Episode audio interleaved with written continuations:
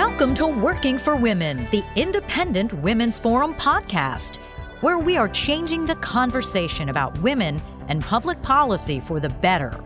Hello, I'm Hadley Heath Manning, Director of Policy at Independent Women's Forum, and today I'm your host for our Working for Women podcast. We're joined by our special guest, I W F Foreign Policy Fellow Claudia Rosette, and Claudia is the author of our latest policy focus called The Challenge of North Korea. So that will be our topic today. Thank you, Claudia, for joining us.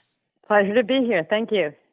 So, Claudia, can you fill us in on the latest development? Is there going to be any productive meeting uh, between President Trump and the regime in North Korea? I would love to think that something really good will come out of this, but I am extremely skeptical. Uh, this is too close to the old North Korean playbook. And while I think that President Trump is different in his views and approach from previous presidents uh, who have tried to cut deals or tried to ignore things or basically failed to stop North Korea over years.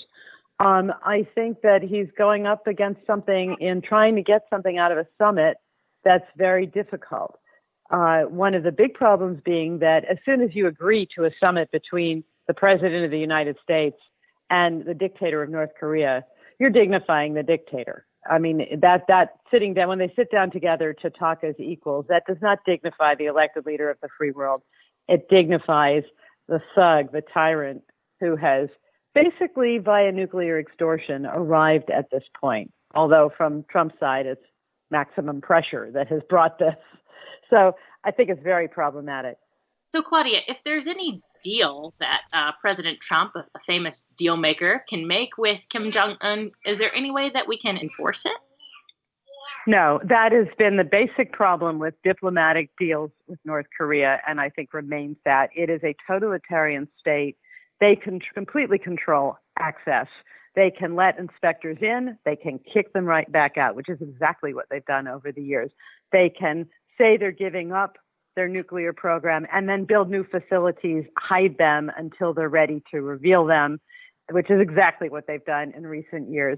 And what it does is after North Korea has bought time, advanced its programs, and extracted concessions from us, it takes us right back to the basic problem of how do you enforce anything without the use of military force, which is the bottom line problem here. Are they really that dangerous, the North Koreans? I mean, what's going on? Are they a threat to to our way of life? Or is it that serious? That sounds like such a serious thing to think about.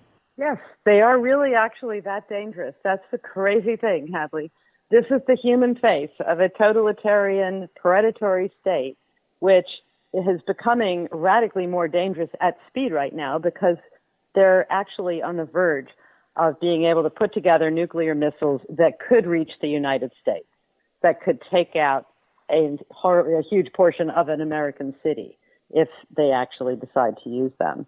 And Uh, the thing to know about North Korea is this really is an evil regime. That's not an inappropriate word. It's evil. It abuses and oppresses its own people to an extent where the U N, in an unusually good report, uh, pointed out four years ago that it has no parallel in the contemporary world for the atrocities, the abuse, the, abuse, the monstrous things that it does. And this is a regime which has bedeviled America and its allies for a long time. Uh, remember the Korean War, nineteen fifty to fifty-three, and is right now also serving as something of a model for powers that are uh, more, potentially more dangerous, China and Russia, but are not acutely dangerous at the moment.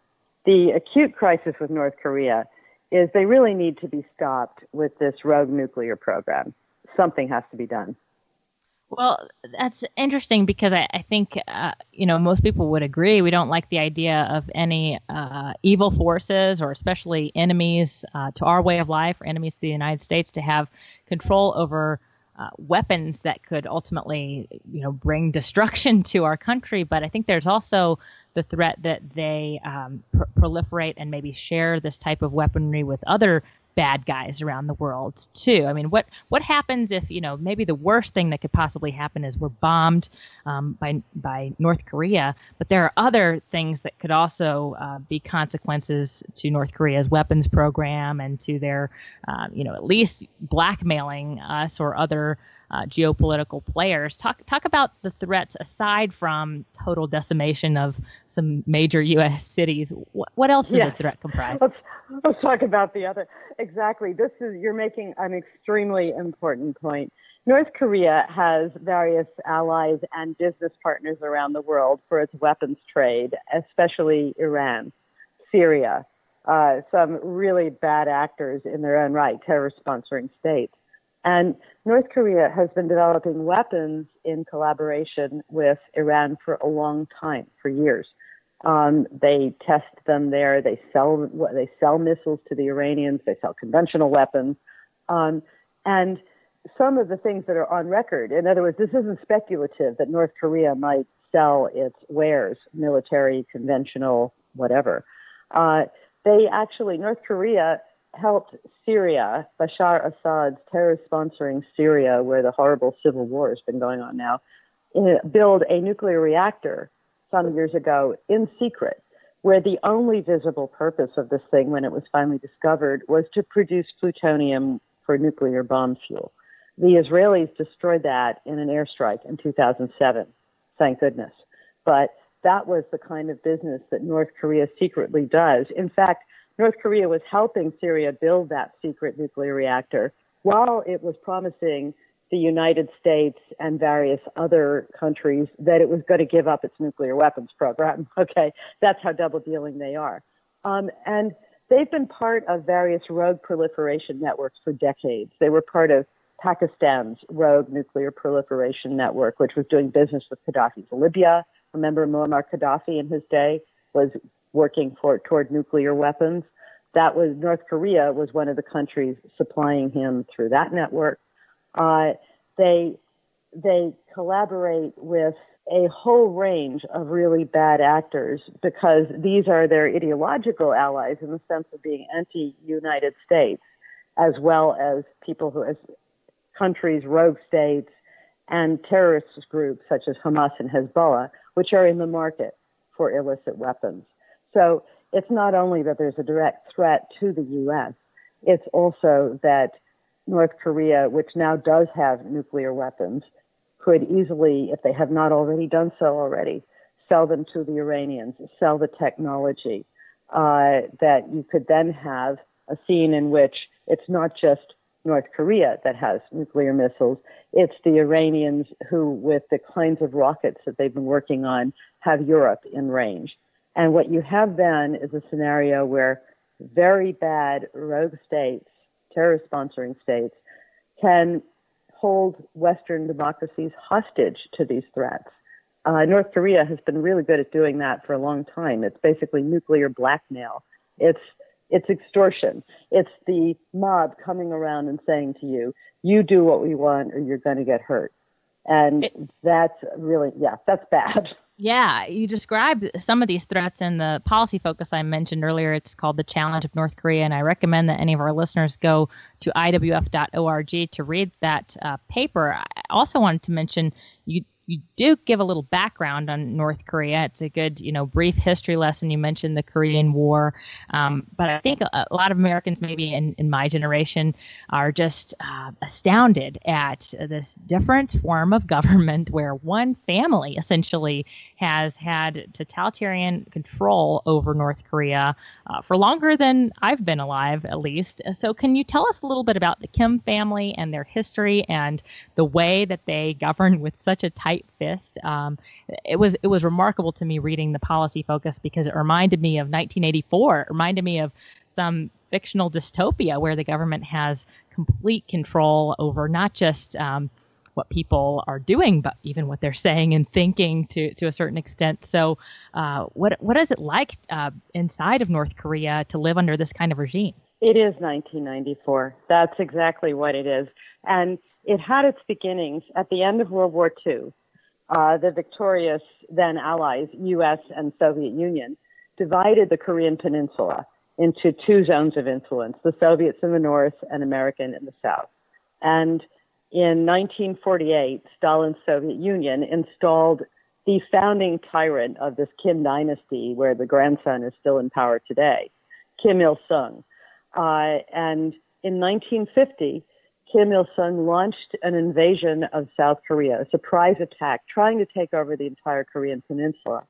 The U S, uh, the, the U S led a U N-authorized coalition to fight back, and there were three years of incredible carnage in the Korean War, which ended up pretty much where the war began, with this armistice. It's a truce, but there's never actually been a peace deal signed.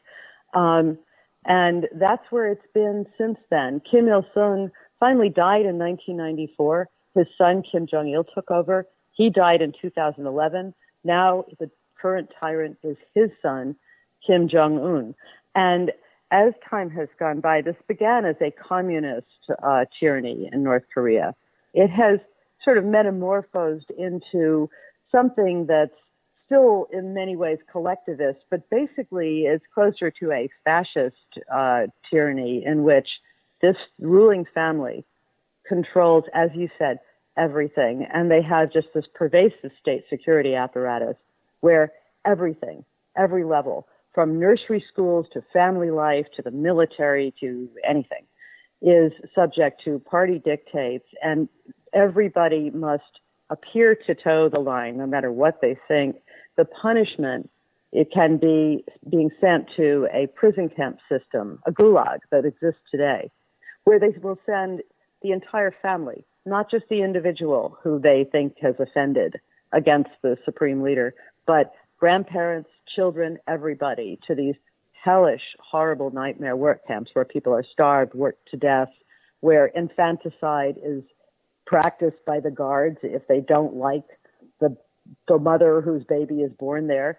Um, the stories out of them are, there's a lot of testimony at this point, are just awful. And that's how that country works. Uh, it's run by a supreme leader. What he says is the command. And it's, to me, the sort of one of the bench litmus tests of how bad is it. Almost any tyranny on earth, you can still point to a visible dissident, you know, somebody who's kind of known, the way Andrei Sakharov was in the Soviet Union, or dissidents in Iran. You know, you can see some dissent in China as well. In North Korea, you cannot find a single dissenting voice because they just obliterate them. That's how bad it is. It's the most repressive regime on earth. It's it's really shocking, and it makes me, it reminds me how appreciative and thankful I should be as an American that I have such liberty oh, yeah. to, to speak my mind and oppose, you know, various things my government has done or, or might do. I'm pregnant right now. I can't imagine, you know, fearing for the life of my unborn child because of something that I said or, or thought that was, you know, critical or contradictory to my government. You know, that's just so foreign from the way that I think as as an American in the twenty-first century. I, I, I it's really shocking um, to imagine what life must be like inside of North Korea. So I appreciate your time today, Claudia. I appreciate you explaining some of the ideas that you've laid out in our policy focus. Again, for anyone who's interested in this policy area or others, I encourage you to visit the Independent Women's Forum website. website, which is I W F dot org. And if you're looking to read specifically the policy focus that Claudia and I have been discussing today, it is called The Challenge of North Korea by Claudia Rosette, I W F Foreign Policy Fellow. I'm Hadley Heath Manning, Director of Policy at Independent Women's Forum, and I want to thank you for joining us for today's Working for Women podcast. If you enjoyed listening to this podcast, please give it a thumbs up, share it on social media, or stop by I W F dot org for similar content.